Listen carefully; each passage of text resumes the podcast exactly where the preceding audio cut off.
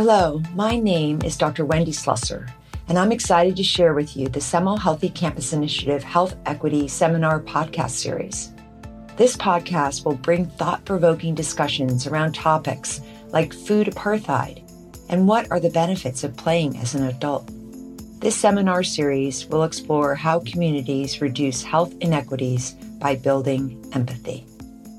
Universal access to fresh, healthy food is at the foundation of a healthy and equitable society. However, in our current state, access to nutritious food is shaped by a person's zip code, socioeconomic position, and race. We live in a society where access to nutritious food has been intentionally denied to Black, poor, and other marginalized communities through systemic discrimination. Karen Washington and other food justice activists call this food apartheid. In our second health equity seminar, we bring to you a dynamite conversation with activist and farmer Karen Washington, co founder of Kogi BBQ chef Roy Choi, and Dr. May Wang, health equity expert, and Dr. Goetz Wolff, professor in equitable economic development.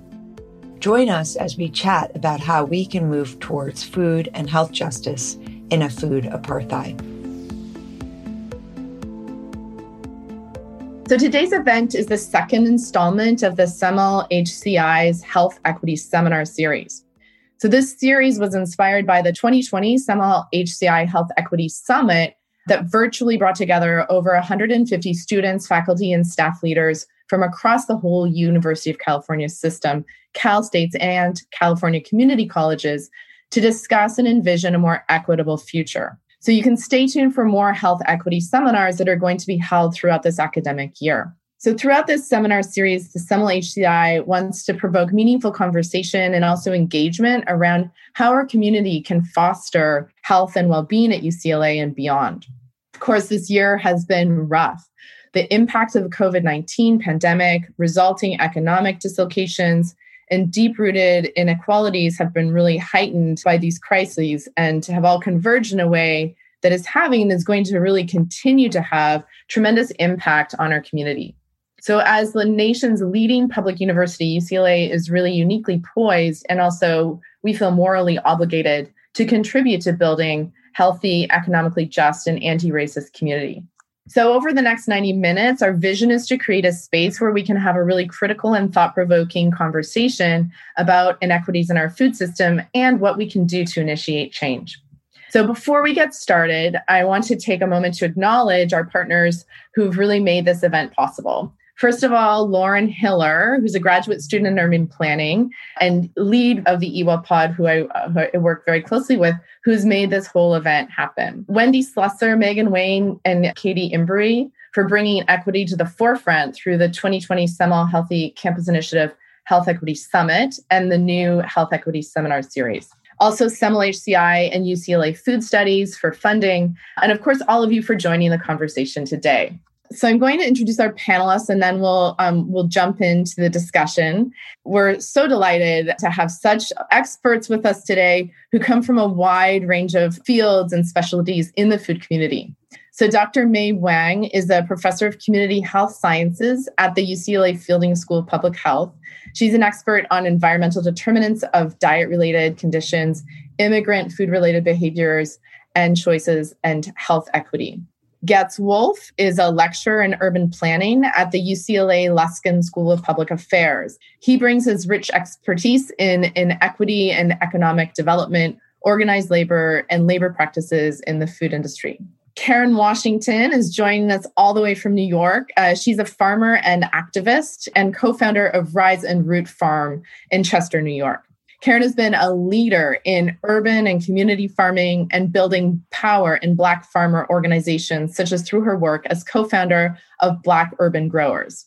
Last but not least, Chef Roy Choi is the co founder of Kogi Barbecue, host of KCET's Broken Bread, and co host of Netflix's The Chef Show. His Kogi Barbecue truck really spearheaded the modern food truck movement, merging food and social media with community and honoring the street food culture that laid the path before him. Moderating conversation today in a slight turn of events is going to be myself and Dr. Wendy Slusser. I'm extremely grateful that Wendy is has jumped on board as moderator at this last minute. She is Associate Vice Provost for the Semel Healthy Campus Initiative Center at UCLA and Clinical Professor of Pediatrics in the Schools of Medicine and Public Health here at UCLA. Wendy is also a pediatrician, host of the Live Well podcast, She's been involved in making films um, as an advocate for nutrition and health of underserved communities. So, again, thank you, Wendy, for so quickly pivoting to moderate the conversation today. So, without further ado, let's begin. I'll start off just, I think, with sort of an introductory question. If all of the panelists could just take a moment to tell us about what inspired your work at this intersection of food equity and health equity. Karen, do you want to jump in?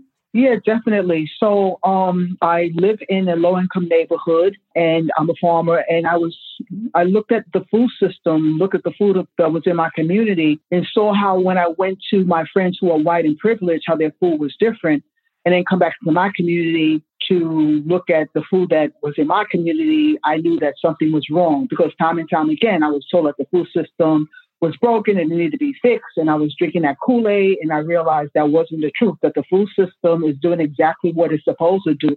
It's a caste system based on race, color of one's skin, based on where they live, demographics, and based on how much money they have. And so when people were telling me that the food system needed to be fixed, I was drinking a Kool Aid, and I said, no. It doesn't need to be fixed. It needs to change. And that change needs to come from a power dynamic shift from the hands of the people that have the power over in our food system, which is a few, a few handful of people control our food system back into the hands of the people who are impacted the most.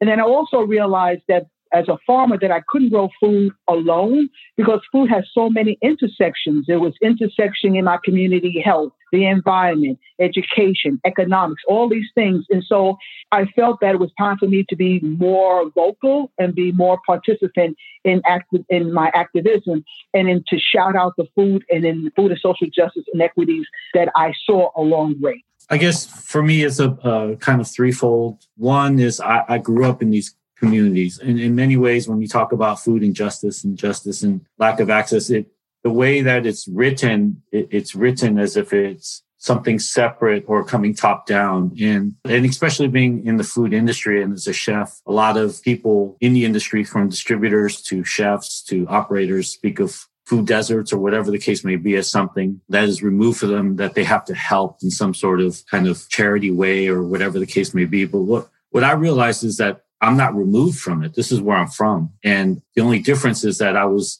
had the fortunate ability to work and become a chef. And so I, it took me a long time to figure that out. And the way I figured it out was when I was running the truck and going out to the neighborhoods to feed, you know, it was right there in front of me. So it wasn't something that I kind of kind of created intellectually in my mind. It was something that was right in front of me. It was my friends, my families, my neighborhoods, my streets, my blocks. And um, I was kind of driving through and going through all of this press and attention about what Kogi was doing, but I was, um, but I was in the middle of this epidemic of of people not getting good food, and so that that pushed me to a situation where I felt like my purpose in life was to whatever it is that I was able to accomplish, that I had to shift all of my energies towards not being a chef for myself or for ego or for accomplishment, but being a chef for the people. And that all happened on the streets. It all happened from the exchange and the conversations and the, the food that I was handing to people. And it just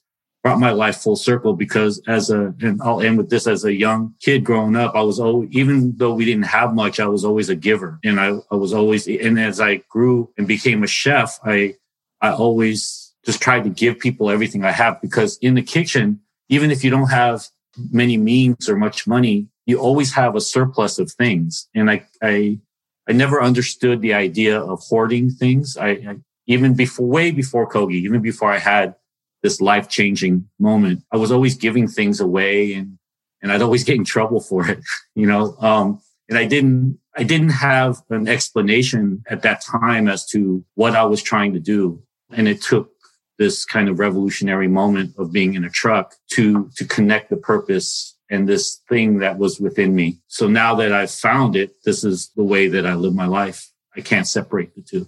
Thank you. Goetz, do you want to jump in?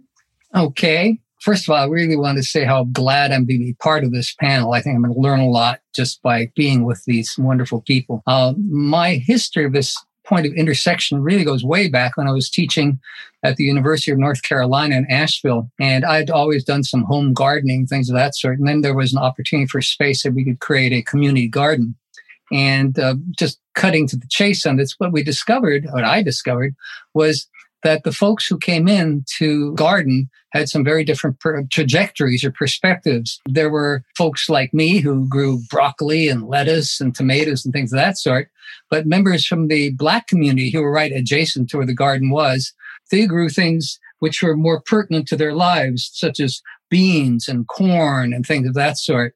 And it was at that point I recognized that there really are some divisions among populations and the extent to which the populations are being responsive to. Then my continued involvement with labor, working on behalf of uh, working communities, I came to realize the extent to which that the whole food system, from the point of growing crops to the final point of serving the, uh, the, the, results of that, uh, have within them a structure of bias against working people, against poor people, against people of color.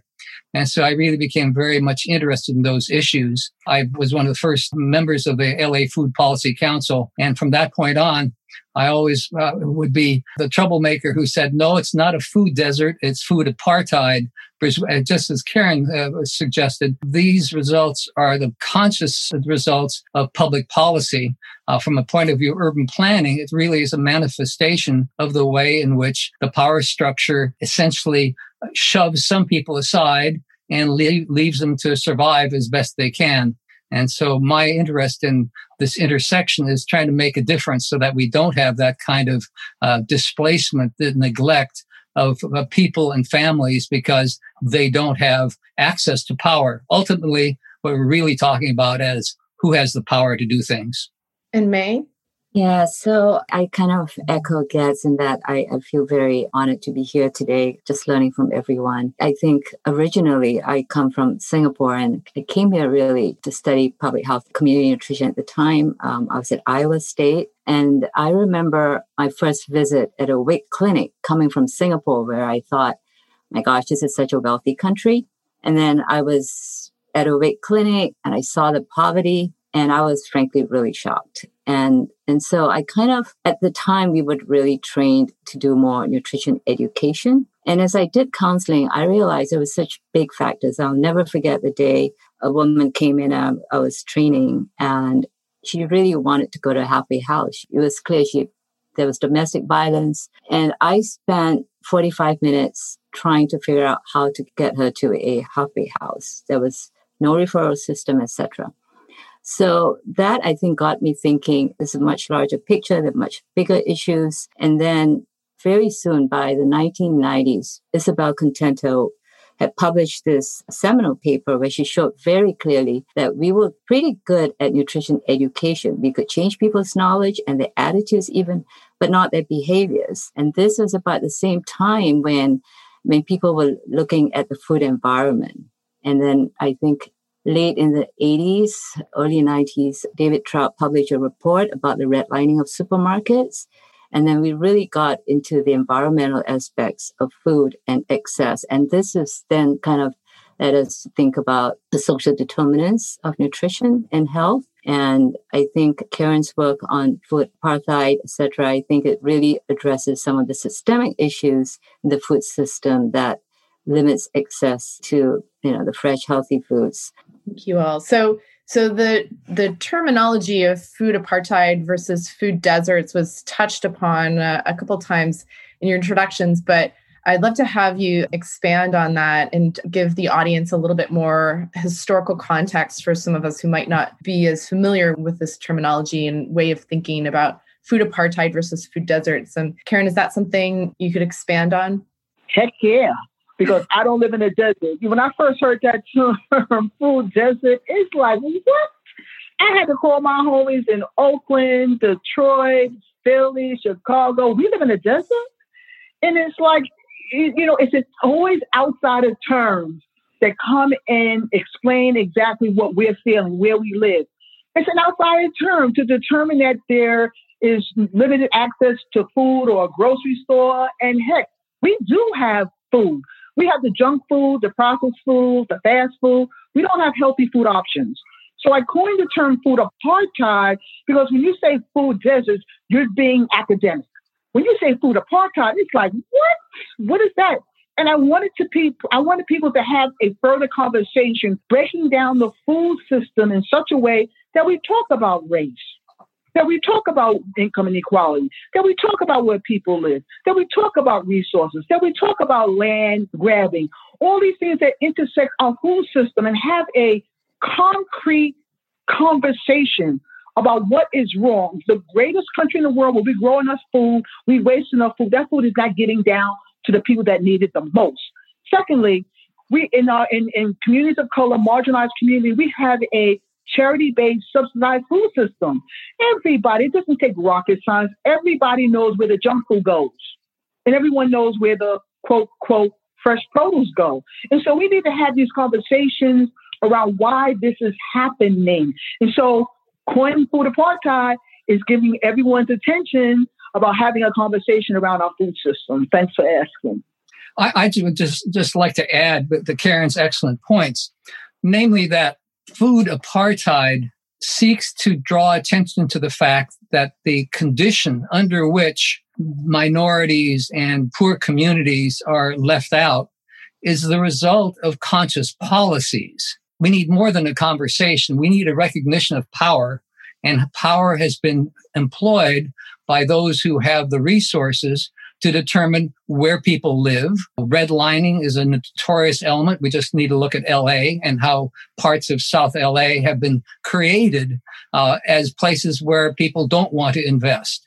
We have the result where supermarkets figure that they aren't going to get as much money in trade if they locate in those markets, in those areas, so they leave the area although probably they could be successful. But underlying all this is what bothers me and, and, and similar to Karen is that food desert is more than an academic term. It is essentially a characterization which asks us to accept that there's some sort of natural process.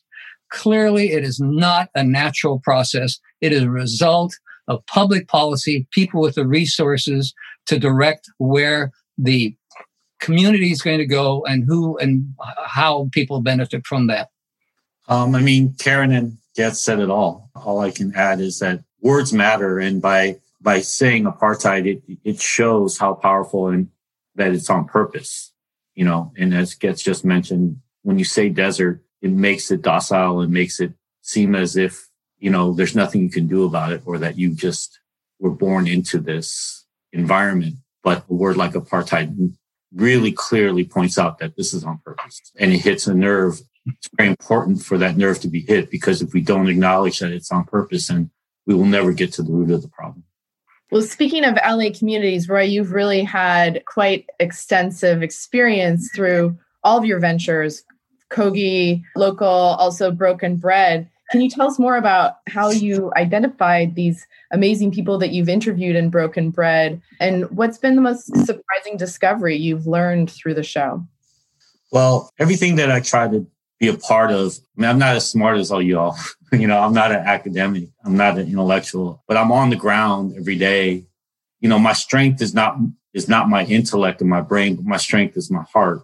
So what I what I try to do is with whatever position that I'm in, I try to use my heart and my love to guide me, you know, and I try to be in many ways my own oversight committee. And I question every move and decision that we make as an organization and anyone that I collaborate with. Are we doing things to care for people, you know, and to, to bring good and, and love into this, into this universe? So that extends to, to everything that I do to the food that I serve, to the to the places that I that I'm fortunate enough to be a part of, the neighborhoods that I choose to serve food in, the family members and, and friends and, and people that are employed within companies that I'm a part of. Everything is about community. So I try to play the dichotomy of, of small, each one teach one with, with large global uh, messaging. So the one thing that I try to, to offer or the thing that I can contribute is that I've been put in this position that I have feet in many different worlds and mainly in two big worlds. I have a very big kind of entertainment social media platform where I can get messages across very quickly and, and they can go viral. But at the same time, I'm living day by day, person by person, step by step on the ground. So I can relay what's really going on. Um, but I can also um, bring attention to that. So that that's what happened with local in many ways, which was a, an attempt to to beat fast food at its own game, which was cook healthy fast food with all natural ingredients, employ from the neighborhood, by the neighborhood, of the neighborhood, for the neighborhood, and um, you know, it's continuing to evolve. A lot of times within business, everything is so binary. It's either success or failure you know, local existed for three years as a storefront, but now it's growing into a delivery service app. And then that, that grew on into the show Broken Bread. About three years ago, I was given the opportunity to host my first show and it, it felt right to do Broken Bread as the first show because it was within alignment with public television. Being with public television, it meant that I didn't have to succumb to the pressures of advertisers or viewership or ratings, that I could just make you know, a show that fucking mattered that I believed in and that represented the people. I'm not good with like politics and arguing and stuff. So it's like everything felt so decisive and everything was about someone wanting to win an argument versus just, just trying to help it and fix it. So we just took a different approach. We took the approach of let's find these um, issues and problems that are within our food system and let's just go and find people that are doing good things about it on the ground no matter how small or big. So it, it, ranged from things like homeboy industry and beyond meat, you know, addressing sustainability all the way to Olympia Offset at supermarket delivering 15 bags of produce a week, you know, so, and we just tried to find that and, and our, our approach was instead of trying to, again, academically argue the point, let's be storytellers. So Broken Bread really became a kind of a poetic storyteller, kind of like I don't know, like the moth or something. I don't know, just something where we could separate ourselves and really go into the stories and let the stories and the people show the impact and the power of what's going on. What surprised me about it is that the show really resonated with a lot of people. We didn't, it, being on public television, it didn't get like the viewership of like a Netflix or whatever, but it really, it found its way almost like a, like a vine searching for water. It found its way to people's laptops and phones and screens, you know, and it really resonated. And it just showed me that these stories matter and that we can find a lane for them in, in entertainment. Roy, that was really powerful comments. And I think it really demonstrates how translating your practice to something where you could then telegraph it to a larger community is incredible. And you did that with local, and you also are doing it now with your communication skills not just through social media, but obviously through programming. It's really uh, yeah. I'm, I'm. I'm evolving and um, I'm just trying to be trying to be a voice for those that don't have the voice because a lot of us that don't have the voice, the, the neighborhoods that I represent are the ones that are being marginalized and manipulated. And so I'm just trying to be one while I have people that pay attention to me that I can I can speak for them. Fantastic. So, you know, sort of along those lines, I'd like to ask May a question about translating her research to practice as well. And I'd like to understand the relationship or the differences and the commonalities between health equity and food equity. What do those, first of all, those phrases mean? Because I think we, as Karen pointed out, it's really important to understand what we're saying. And then also, where does that take us, these concepts of food equity and health equity? and how are you managing to create more equity? Thank you, Wendy. You must be reading my mind because I actually wanted to comment on Roy's story. And I agree with you, Wendy, that message that Roy is sending is incredibly powerful. And, you know, Roy, I think you had mentioned that what you do comes from the heart.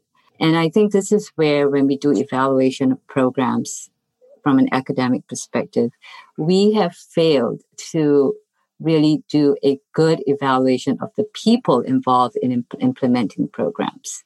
So there is this emerging field that we call implementation science. It's, you know, I'm not sure if I like the term, but it's really about trying to understand why we have developed all these interventions that we show they work in a very pristine setting. And then when we try to scale it up, it almost always fails. So on average, it takes about 17 years to actually to scale up an intervention. And why is that so? I think I spent a, quite a bit of time, you know, thinking about this and working on this um, last year when I was on sabbatical.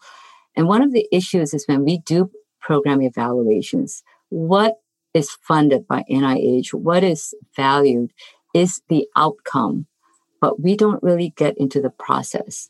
Who are the people who implement these programs, right? So, Homeboy Industries, for example, what Roy's been doing, it's the process of what they're doing, they've been doing, but also the people who make that kind of commitment. And we don't, we don't document that. So it's kind of like, you know, you teach a class, right? And you give somebody the syllabus and somebody else teaches it without the same kind of passion, without the same kind of interest. And they fail because they're kind of just following words and just kind of guidelines. And so I, I've just been trying to think how do we do a much better job of evaluating the people involved in the implementation of programs so that when we scale them up, we consider all of those factors. So in terms of food equity and health equity, what does equity mean actually? Equity, we're talking about giving everybody a fair chance. And it is different from equality, right? It's trying to figure out how do we level that playing field? How do we provide everybody with an opportunity to have the best food possible? And this is where we kind of really get into, into systems, you know, into policies. And if you think about the current food policy that we have in the in this country that we've had for decades has all been tied to food subsidies, agricultural subsidies. And we know the situation has changed so much from 100 years ago. Who is benefiting most from agricultural subsidies?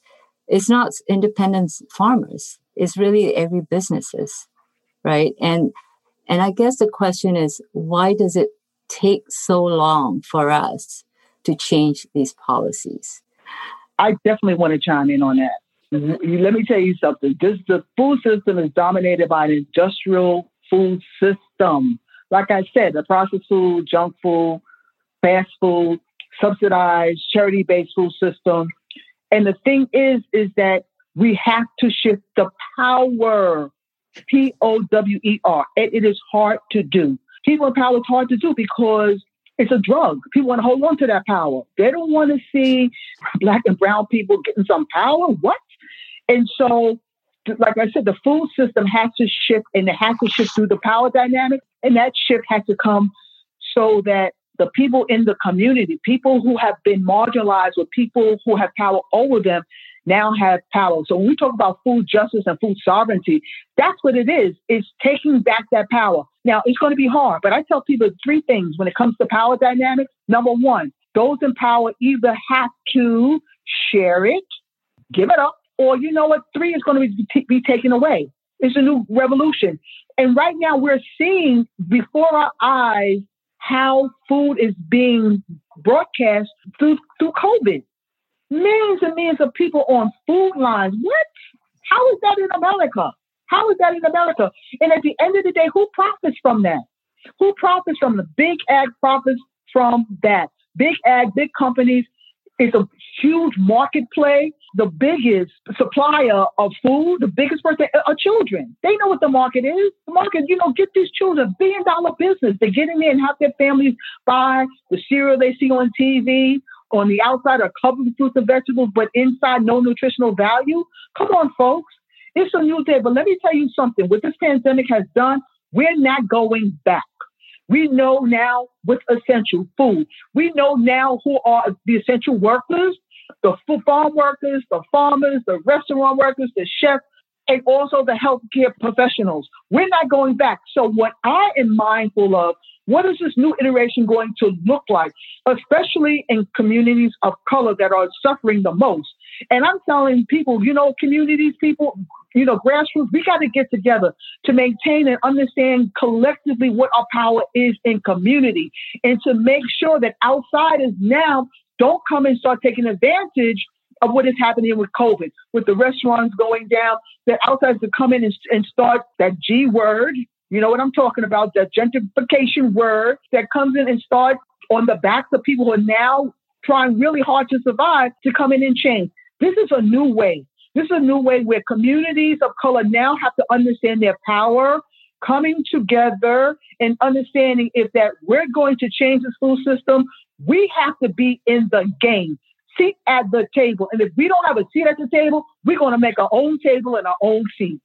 Thank you, Kara. Really, what you've set us up for is a great follow up question for everyone, which is given the pandemic and some of the very urgent life and death priorities, how important is it to be providing fresh, healthy food versus just food to communities hardest hit by COVID at this time? And a follow up question would be Should we also be allocating resources to sharing knowledge about nutrition and immunity at this time? If I could just add on to your question, the practical problem, and I really appreciate Karen's point about the relevance of power. Um, we are dealing in an environment in which about half the country was fooled into voting for somebody who would not care about these issues. That's a sobering thing that we need to take into account as we move forward. The practical question is how we are able to come to give voice to not only the people who are consuming the food, but the people who are preparing the food. Some of the amazing things that I witnessed over the past few months was the commandments from higher up, particularly uh, from our administration, but others saying, well, you people who are essential workers, you need to get back to work. Uh, without regard to their health and safety and condition. I have a friend who is an organizer for United Farm Workers, and he has pointed out to his great frustration how farm workers are considered to be essentially dispensable workers. And I think we need to include that in our analysis of what's going on. It is an absolute tragedy that we could say, oh, we all want some healthy food. Let's have it grown by somebody, not regarding who the people are going through that process who are suffering the consequences of COVID in the process of raising food. So I, I, just want to make sure that we look at the whole food chain to recognize that all along the way there are workers. And there are workers who are, whether they happen to be food packers or food growers or food distributors or people working in restaurants for that matter, all of them really need to be held in high regard beyond just heroes, but providing them with the kind of security and the kind of protection that they need if they're going to provide us with healthy food. That's very well said, Goetz. And I was just looking at Roy because you're the chef for the people. What did you, what, how do you think? Well, there's a, there, there's a simultaneous thing that we have to address. You know, one are the hard issues of the system being designed to be this divisive and that it needs to change and all the small steps that we have to change in the power and everything that we have to do. And then there's, I think, a larger philosophical thing that that maybe hopefully the pandemic can get us as a society to get to, which is we have to value things more. We have to value the food, each other. We have to value the culture of food and eating and what we're eating more as a society. You know, America is such a young country, but it's, it's built on so many horrible fallacies and, and misdirected things about what, what is important. And not only don't we value people's lives in what they're eating, but we don't value the benefits of what food could do and the detriments. Even though I grew up here in LA and in America, you know, I grew up from an immigrant family. So I was handed down all of these perspectives of like how food, you have to eat these things because this root and this shoot and this, this herb helps your brain and all this stuff. You know, as a kid, I was just like, as an Asian kid, I'm just like, ah, you know, stop lecturing me. But, you know, immigrants or even from the home country, even if there is no money, it doesn't compromise the culture of eating. You know, you would never, just because you you can't afford a certain way of life doesn't mean that it determines that you only eat junk food and that you only eat preservatives and processed food. But for some reason here in America, one, again, it has been deliberate by the food systems to make sure that marginalized and black and brown communities only have access to this type of food. But then also we have to do a better job of putting value on how we eat. And so we have to see that it's, there's the direct effect of the junk food, but it's also that that has a trickle effect through everything, through attention span, through the way that, you know, young, young kids and students can process information to the social factors of it may be the only meal of the day for, for a lot of kids within inner cities. And then that, that, that only meal of the day has no nutritional value so then if you're stripping away systems and programs and it is the only meal and on top of that, that meal has no nutritional value, you know, we have to speak in those terms in what it really, in effects it really has on kids and youth and future generations.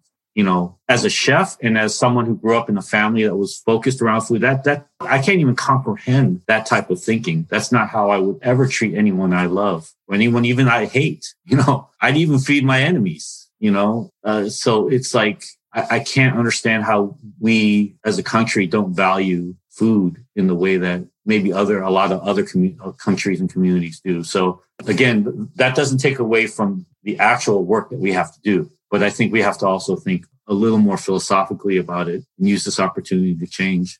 Thank you, Roy. I think that call to action is right on. And especially, I mean, people are starting to relate food insecurity is a result of climate change. And also, though, creating food security can actually improve climate change. For instance, less junk food, especially like growing corn and other things, and, you know, the corn syrup going into the sodas and causing unhealthy outcomes. All of that, if we could flip that and remove that from the less healthy you know, the more processed foods based on soy and corn and all that, we could actually um, not only impact the health of our individuals, but our climate. So it's like, you're right, it's very interrelated, all of these different conversations. And so a lot like of it is, is the lack of exposure because again of the apartheid and of the of the system that was created.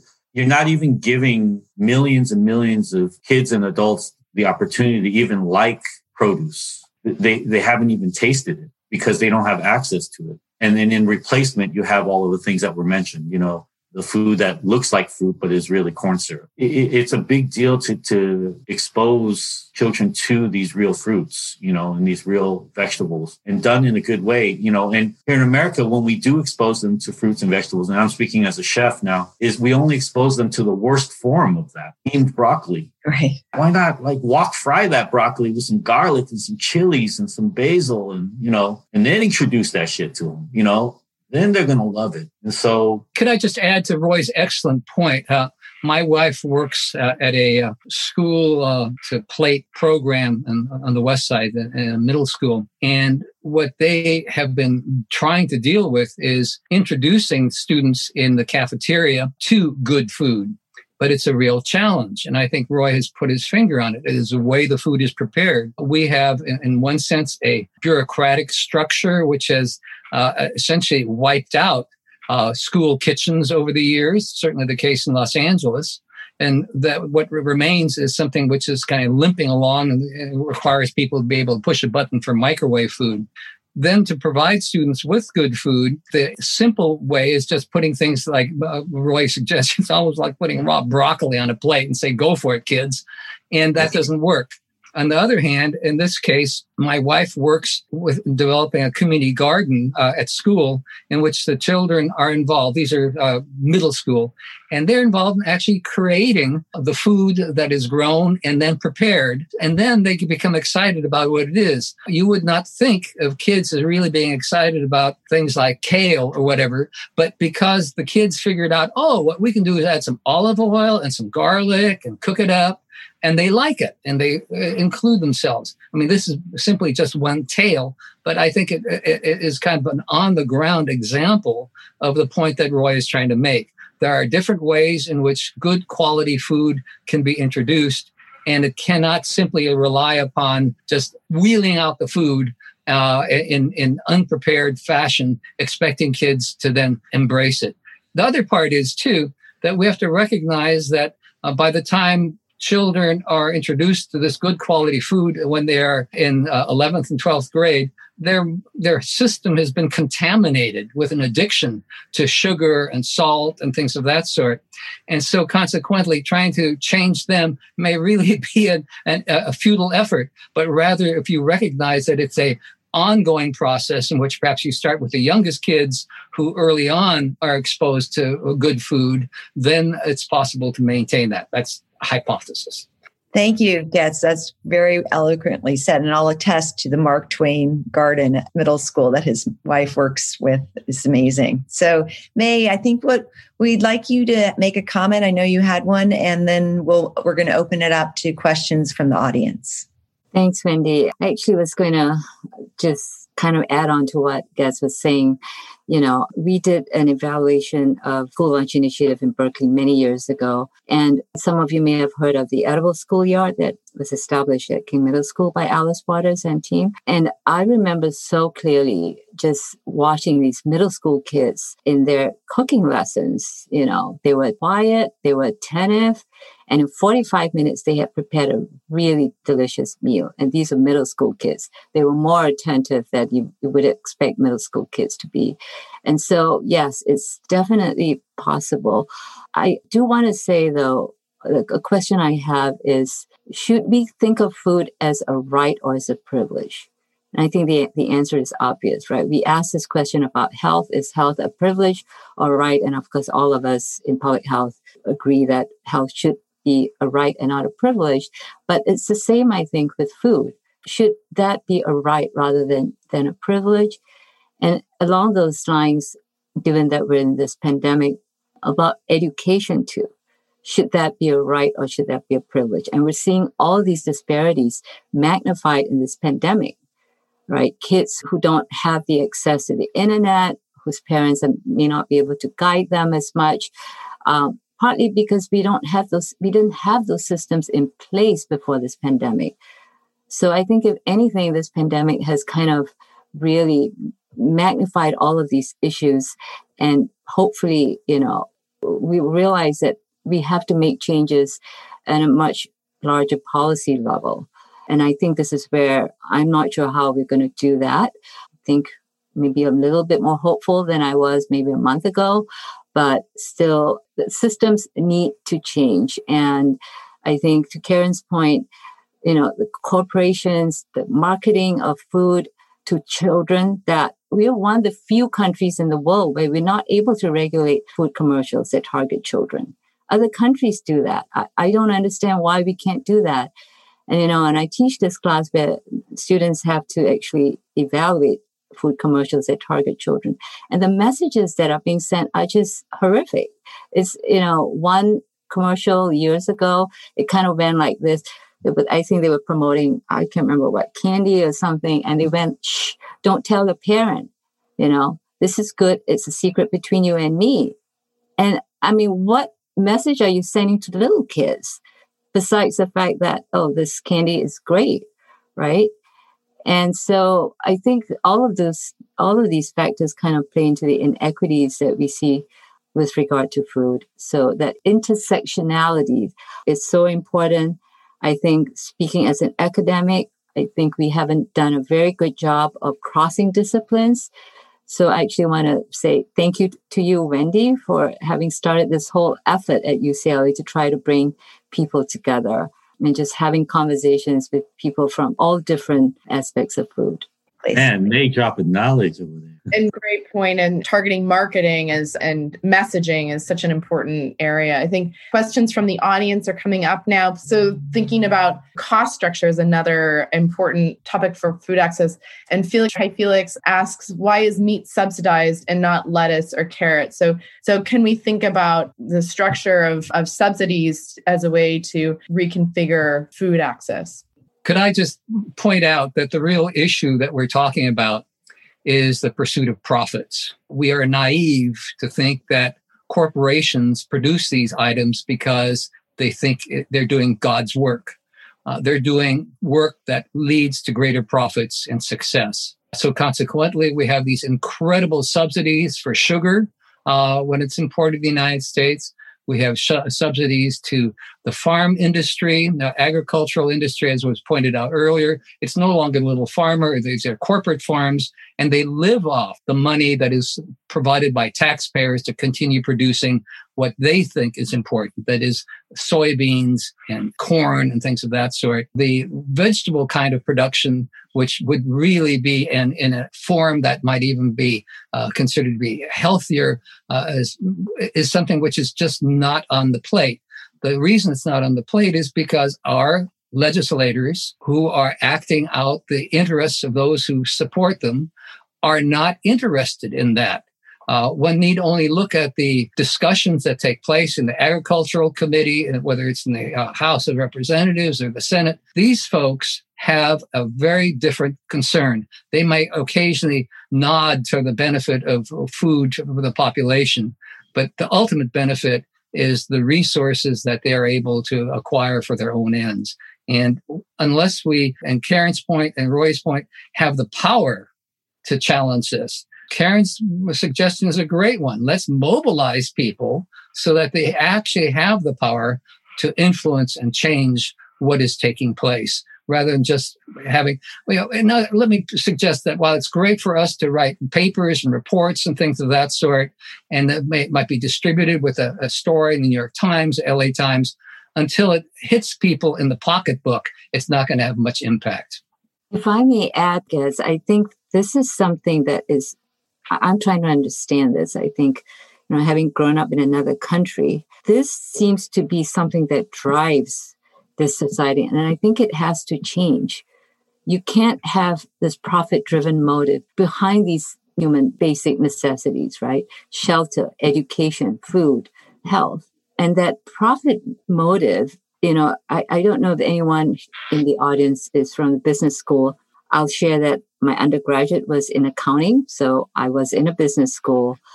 And there is a course called cost accounting where you really learn how to maximize your profits you know by having these combinations of certain products and how you manipulate that profit margin etc so i have no doubts that that's being applied to food because when we talk about redlining of supermarkets you know if you really get into the literature there's something called loss leaders, right? So this was in, in the 60s or 70s, I think. They were moving supermarkets out of some of the inner city neighborhoods. It was mostly profit driven. And then, well, first they moved in, the smaller stores closed. And then they moved out and the smaller stores were no longer there. The ones that were selling, you know, the, the fresh fruit. So, I mean, if you go to other countries, eh, many other countries, you'll see small stores selling fresh you know, produce, etc. How did we get to this point where the farmers market is seen as almost a privilege, right? And I, I know in LA County, the health department has been trying to put farmers markets in, in, in lower income areas and working with different stakeholders. And, and that's all fine and good. But the question I have is how did we get to this point where this becomes a privilege? And I think Karen's work has, has definitely addressed some of that. Just a lot more work to be done. I'd like to do a follow up question then to Karen, because I think May and Goetz were referring to much that you were saying. And, you know, there was a question that came actually very early on about how do we address the food apartheid? And I'm hearing a lot about policy and power. What would you want to give all of us in the audience some sort of pearls of wisdom or experiences that you've had that you've seen actually make a difference that all of us could actually engage in? in in our own small way, but big big way too. Well, thank you so much. They, they call me now Mama Karen, Mama K now because of the wisdom. So first of all, I want to just sort of go back because in essence, when we look at the word agriculture, we've lost our culture. We've lost that word in that word culture. We have lost that. Agriculture is a mix of so many different cultures. And as we have gone away from the land and away from our food, we have lost that aspect of culture, which is really, really important. And so, what I try to tell young people, especially when it comes to culture and understanding the history behind agriculture, pick up those Samsung Galaxy phones and those iPhones and go to mama and papa and abuelo, abuelo, and sit down and and record. Record that history. Record that history. How was it that you never had a grocery store or a supermarket and you got food? How is it when you were sick, you were able to go out in the field and get a plant? We need to have those conversations. And lastly, folks, we have given up our power as citizens. We have given up our power to elected officials, the lobbyists, and the government. We have to understand the power that we have in community and start making people more accountable. We've extracted everything. We take all our resources and go out of our community. It's time now for people to start thinking about what is it that I can do in my community collectively to do entrepreneurship. Because me in a low income neighborhood, the power shift is financial literacy, entrepreneurship, and ownership. I tell people give three things to my community give us opportunity, give us land or business, and give us capital. And people who you deem once powerless become powerful. And so, folks, the power is right in our hands, and we have let people just take it from us. You know what? Shop with your dollars. You want to change the food system, if you want to change, it, don't shop where you know there's an adjustable food system. Shop locally. Support local businesses. Speak up to your elected officials. Be speak up to your elected officials and demand change because they work for you, not the other way. And I think we've we've gotten away from that power dynamic. You know, my work in community organizing was all about grassroots organizing and making sure people were accountable. And we have to get back to that, especially as we move out of COVID. Thanks for that question. I hope I answered it. I mean, I totally agree with everything Karen said in May. Yes, and I, I've been thinking about this idea. It, it's a flawed idea still, so maybe you guys can help me grow it. But you know, we're in a capitalist society, so we can't stop the progression in the idea of profit. But there has to be in the kitchen. We have the term "in the weeds." So, like when a line or line cook or something is in the weeds, we have to jump in and get it out. It's like in dentistry, it's a root canal. You know, you have to go in, get it out, fix it. And so the flawed part is the national park system. That's flawed because of, of the relationship to the indigenous populations and what happened when it was formed. But but this idea of some protective agency that's outside of profit for certain fundamental things that are very important for us, like eating and, and feeding each other and food programs within schools. You know, maybe those aren't controlled by by lobbyists and politicians and business businesses that we have some sort of agency or committee or protectiveness that you know and it could be somewhat separated kind of like music industry is where you can't get rid of pop music you know and you can't get rid of labels that are dominating the airways but you can have a lane for independent radio and college radio you know and you can have a you can have a lane for independent music and artists that is supported by certain radio stations, let's say here in LA, like KCRW or any public radio station that, that gives an audience for that. And there is funding behind that. And it, and the whole purpose is not just to be profitable, but to, to grow the art. Maybe there's something like that that can, I don't know, exist from UCLA or whatever, but something that where there are people in power, extremely smart, that have the, you know, credentials um, that can form a committee that can take a certain sector of our life that are basic necessities and not have those only driven by elected officials. Because elected officials are all corrupted by the money they get under the table. So that's my flawed idea. I think visions and dreams and ideas never can be flawed, and especially when they come from the heart, like you are talking about, and what, how you lead. You know, I think that what each of you have been talking about is the fact that whenever there's a disaster or something, there's always opportunity to innovate. And I think that this pandemic is giving us that opportunity. And so having an idea like that, Roy, at this time, I think is a really great 1st mm-hmm. step. And universities are a great place, I think, to become I, think tank for great ideas that are not self interest or at least not influenced by the money of self interest. So thank you for that. And we'll have to percolate and marinate that and uh, get back to you. I was wondering also, um, Roy, since you are finding all these amazing people and, and highlighting their work, are you open to having our listeners and others recommend or suggest people that you might want to meet for your show? Yeah, you know, uh, we're working on the season two. It hasn't been officially announced, but hopefully everything goes through. And in season one of Broken Bread, that's how, you know, a lot of it was, you know, through research and, uh, and relationships. Um, my whole relationship also with everything that I do over the last decade has been about community and especially social, social community. So when we announced the show, the first thing that I did was here's the prem, I, you know, on Twitter and Instagram and everything I put out there, like, here's the premise of, you know, problems in the world, good people doing good things on the ground. Help me find them. Do you know anybody that's doing anything big or small?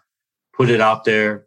And, you know, we literally got probably two to 3,000 responses, you know, so on top of our research and our connections and our Rolodex of everything, we had another uh, bank of people that were that were suggested by their friends or people that knew of them. And so um, many of the people that ended up on the show came from that community outreach. Uh, for example, Mar from Dough Girl Pizza, Olympia from Süprmarkt, and, and a few others. But there were at least, we had six episodes with about three to five guests per episode.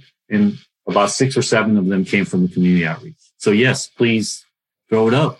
May and Goetz, do you have any other thoughts on what people can do to take action on big and small levels. There's a few questions percolating in chat about how people can get involved in providing healthy food in their neighborhood from Eric, and also how people can can get involved in to to make a difference. There is a structural approach, uh, which is a change. The Los Angeles Food Policy Council, about five years ago, helped start something called the Good Food Purchasing Plan. And that took off. It has been actually uh, distributed to a number of different communities throughout the United States. And the concern about good food purchasing was who's doing the purchasing in the guard of the public sector, schools, prisons, things of that sort, um, who could put certain criteria on the food that they end up buying. So the criteria includes such things as nutritious, socially non harmful to the environment, and also quality of uh, work life that people have. Uh, it now is headquartered uh, by one of my former students, Alexa Delwiche, up in the Bay Area.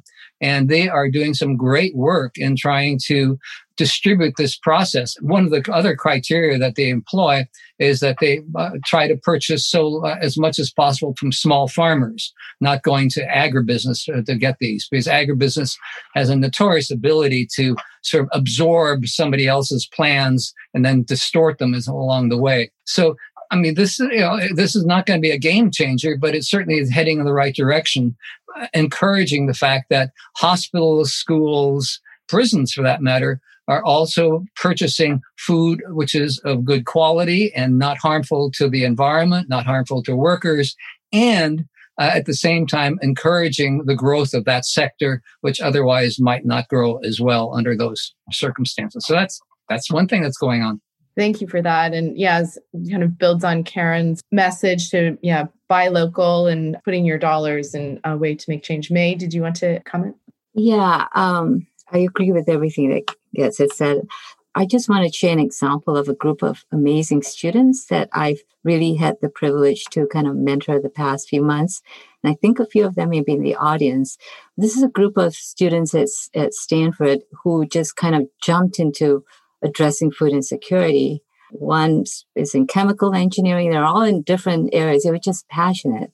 And what I have been so impressed with this group, they expanded their group. So they ended up with students from other institutions. I was referred to them. And I think what impressed me was they were meeting every Friday at eight o'clock in the morning. This was in April. And so they've kept up those meetings. And now they actually have set up a website called bayareacommunity.org and they have just literally, I mean, I'm just trying to understand to this together with some other faculty members in the group how they've got this far um, and the sheer dedication, commitment. But I think what I also noticed about this group, there was this sense of humility and modesty and wanting to learn and recognizing that they make mistakes too, but also reaching out. And so that actually reminded me of not just students, but ourselves. Um, I'm thinking about us in academia that I think we have to be much better at listening, actively listening. And if we want to cross disciplines. We want to cross sectors and work with people who are not in our field. I think we have to be self aware of our own biases, right? And I think every one of us has biases, whether we like it or not, but it's about being aware of them and then learning, being open to ideas that, that may be contrary to what we might be used to and, and trying to find that common ground. So today my mentor who is i've been so privileged to have this amazing mentor um, zach Strawberry, and and he sent an article to me this morning from the new york times and the title is goodbye usda hello department of food and well-being and that reminds me of, of this fact that you know whether we're in health or education or social work or nutrition or agriculture I think we we're all striving towards this common goal of well-being and and I want to say happiness and wholesomeness. You know, years ago, a professor at Berkeley asked me, Do you want to study happiness? And I kind of laughed. I said, How am I going to get through? How do you even study happiness? Right. But it's it's kind of realizing that we're actually all trying to get at that common goal. And when we find that our goals aligned, maybe that will help us be more open about learning from each other because these issues cannot be solved by any one discipline alone you know or any one group alone. I mean we need to be cutting across academia working with with you know different groups and and and that the communication among people trained differently with different life experiences can be incredibly challenging. So i didn't exactly answer your question but i thought it was an important point to make.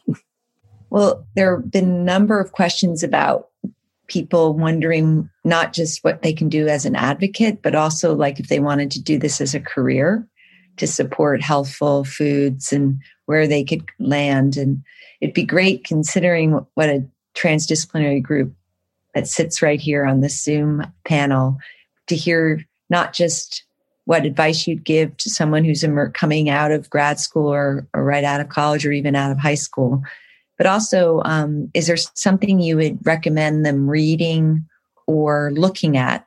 If it's a movie, a show, or a book, someone else asked about that. So maybe we can start with Karen. Yes, I put some books in the chat. While Black by Leah Penniman, um, The Color of Food by Tasha Bowens, and also some reference online, foodfirst.org and raceforward.org. Um, but right now, first of all, I'm just so honored to to find out there's so many black and brown young men and women that want to farm. I grew up where farming was deemed as slavery. And so there's so many young people that want to farm, but I just have to make them understand farming is hard, y'all. It is hard. It's labor intensive.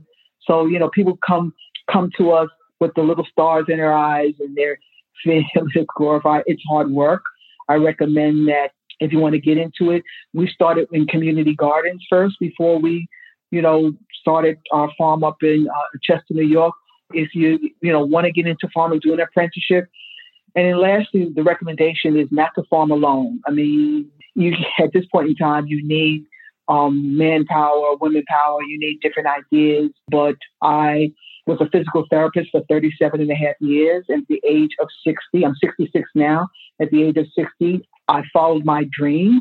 So if you're out there, follow your dream and then put your dream out into the universe because that's how we were able to get land because we kept on asking. So if you have dreams and aspirations, put it out to the universe because someone is bound to hear it.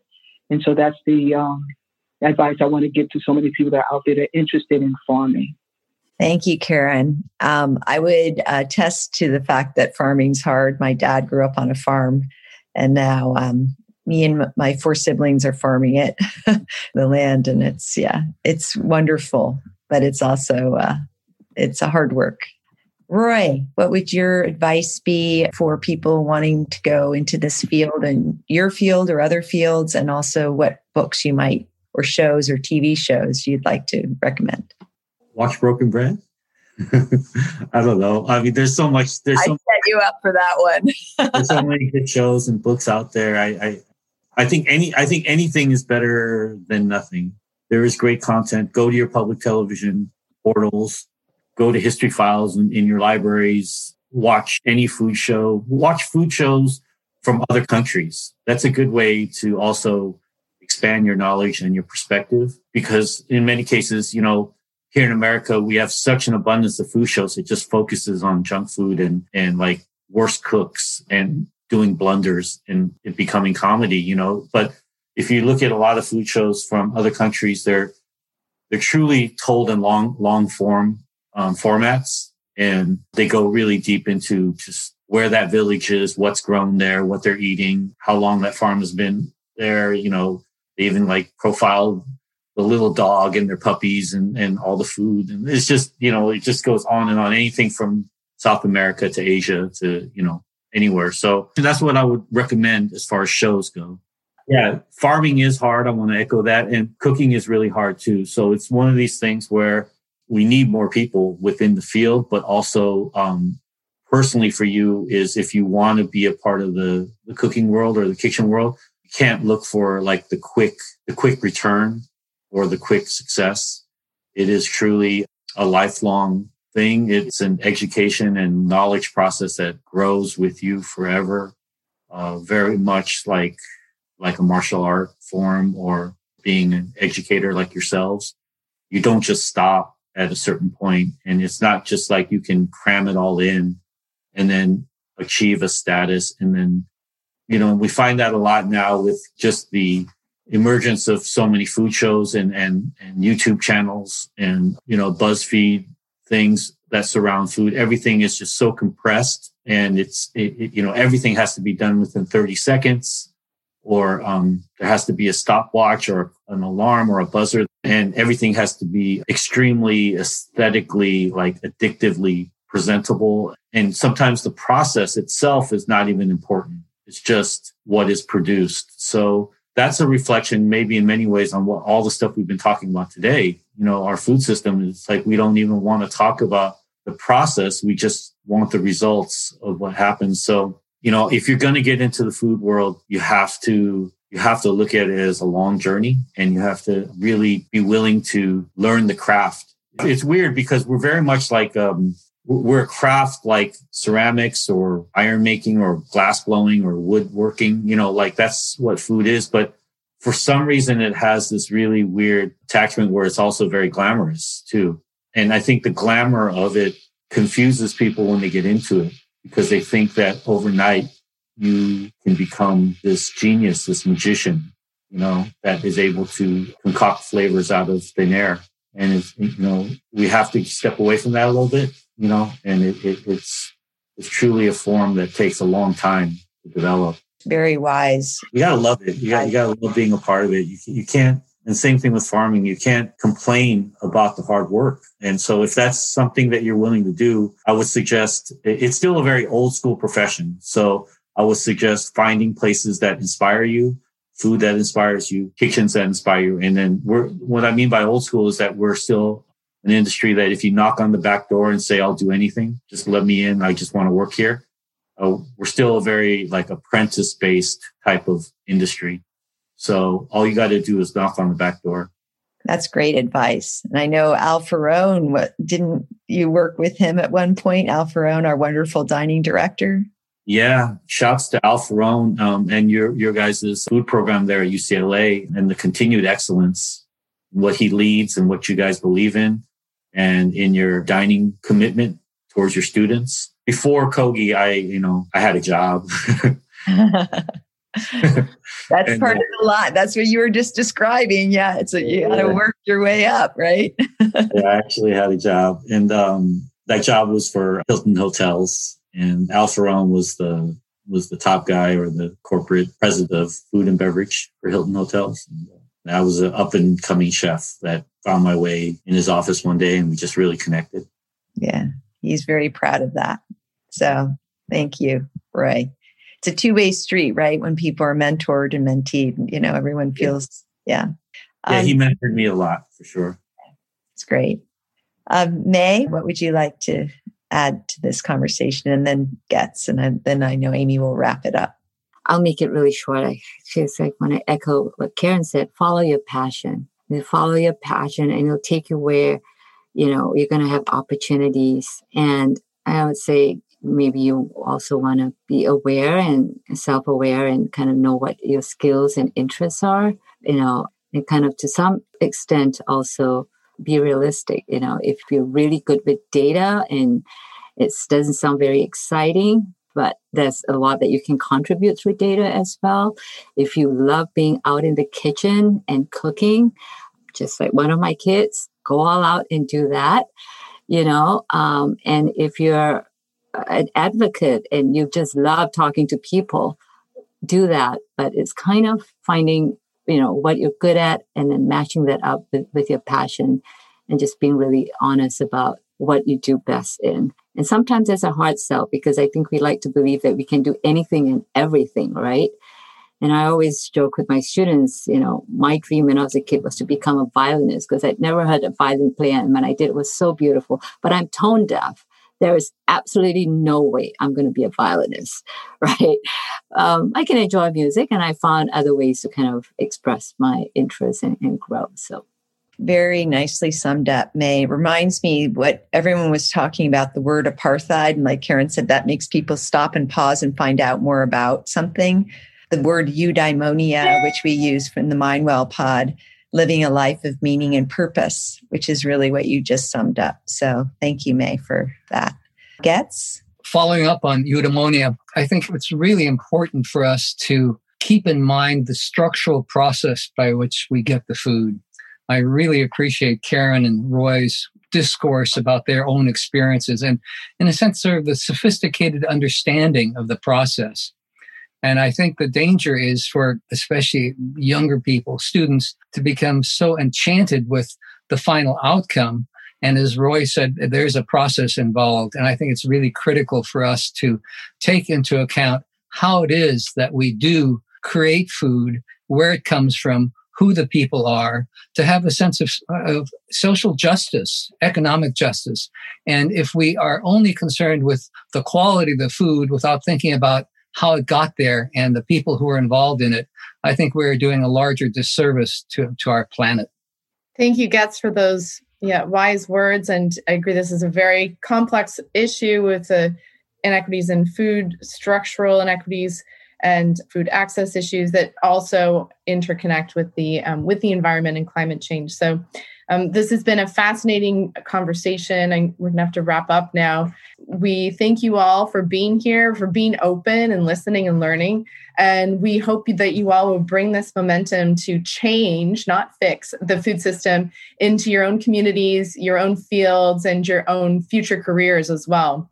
So please give a virtual hearty round of applause to all of our speakers. We so appreciate all of your expert insights across fields and from both academia and also the communities of being a chef and farmer and activist. It's been so inspiring. Thank you all for bringing such energy today to this virtual Zoom space. It really builds a strong sense of community. And I love seeing that there's people exchanging uh, ideas about building food mutual aid initiatives in their own neighborhoods. And so I can see that change is already happening. So thank you all again. Thank you for tuning in to this health equity seminar featured on our center's podcast, UCLA Live Well. To watch the full video of this seminar and for more information on our future health equity seminars, visit our website at healthy.ucla.edu. Today's podcast was brought to you by Semel Healthy Campus Initiative Center at UCLA. To stay up to date with our episodes, subscribe to UCLA Live Well on Apple Podcasts, Spotify, or wherever you listen to podcasts. Have a wonderful rest of your day, and we hope you join us for our next episode as we explore new perspectives on health and well being.